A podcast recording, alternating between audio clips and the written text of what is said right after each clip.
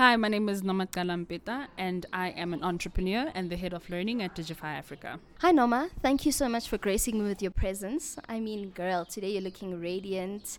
You've just come off of a radio interview on some other radio station, which we will not promote. So, um, how have you been? I'm all right. Um, just come from travel. It's been a hectic few weeks, and it's a few more hectic weeks that um, are coming my way. So you're saying you were traveling. So where did you go? Um, I was in Zambia, and I am off to Kenya and Durban as well for the Loerie Awards. Ooh, for the Loeries. Ah, we'll talk about that in a minute. But did you bring us some Lusaka blessings with you?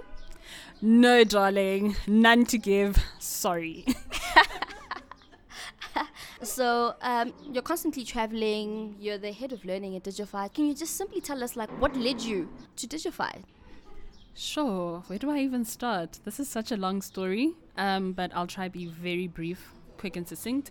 I started working in the digital industry nine years ago um, as a Facebook evangelist. That's what they used to call it at the time. I was basically those people who tell you to like a Facebook page, and then I'd get paid like 10 Rand per like. Yeah, but also at the same time, I just discovered Twitter, so I'd constantly be telling the brand manager of the specific brand, which we will not advertise because they are not paying us. um, I was, I kept going to brainstorming sessions and saying that they should be using the platforms differently because um, they are speaking to a specific target audience, and that target audience is not using Facebook right now.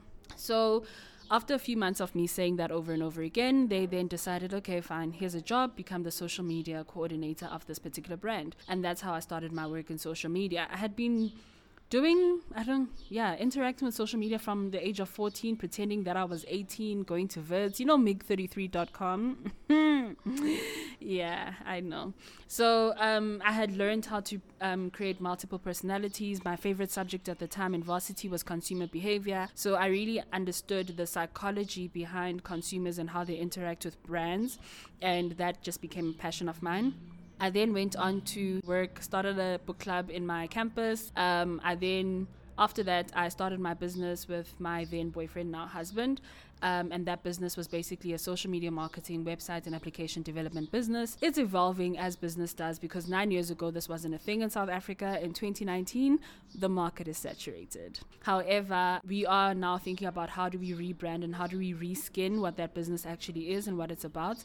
Um, but essentially, what we are focused on, what I have been focused on when I was building my career, was mainly about social media marketing and just harnessing those particular skills. However, I've always had a passion for education and teaching young people. So when I got the opportunity to work at Digify Africa, I came in as a content manager, but I wrote my job description for a curriculum developer. I worked in that role for over two and a half years, and then I became the head of learning. What a journey. this is like one inspirational story because I mean she started all the way from like from the ground up to where she's at, like the bottom of the bottom. The bottom. the bottom. Bikini bottom. so I mean, it's a really intriguing story because I mean there's someone somewhere listening to what you're saying um, and wanting to get into the digital space and not knowing how. Do you see your work doing exactly that? Going out there teaching people about the various careers that are in digital and how they can get involved. So, how do you see your role in the digital realm? Um, I do think that my role, first and foremost, from a, just a personal capacity, I never got the opportunity to finish varsity because I couldn't afford um, to carry on with my studies. And I think the amazing thing about digital is that it's opened a way for me, a pathway in me creating a job that didn't exist, that wasn't even necessary or even thought to be necessary at that time. And I have basically paved my own way. And I think with the programs that we build um, as Digify Africa, we are focusing on creating jobs and skills for the future. So it's not like where you are presently should stop you from becoming who you want to be, you know? And I think the great thing about digital is that whatever sector that you're in, it can literally be applied. It's just about you learning those skills and being strategic in how you apply them um, that will benefit you and your career ultimately. Absolutely. So, everything that you've done, has now led you to being a judge on where are you a judge? Actually, tell the people and uh, what are you judging? Hey, so one day, one day, I was uh, on my email and I just got this random message from the Loerie Awards, and it turns out that someone in this industry who loves me a lot actually nominated me to become a Loerie's judge and that for me was just like a career highlight because wait what? You know? I'm only 27 like who does that? Where does that happen? You know? And like i went on the website just this weekend and i was seeing who the other judges are and i was like wait a minute. I'm with them you know?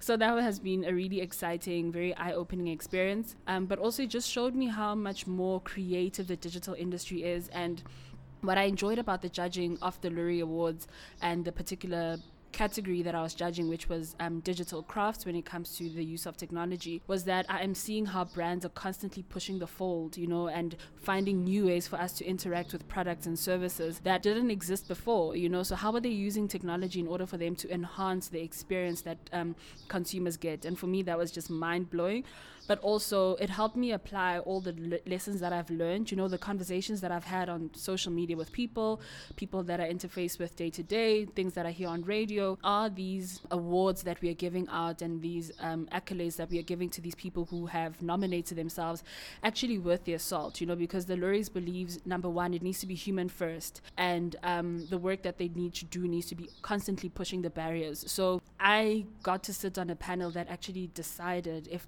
the things that they were, you know, coming up with. You know how creatives are in brainstorming sessions in a room in a corner.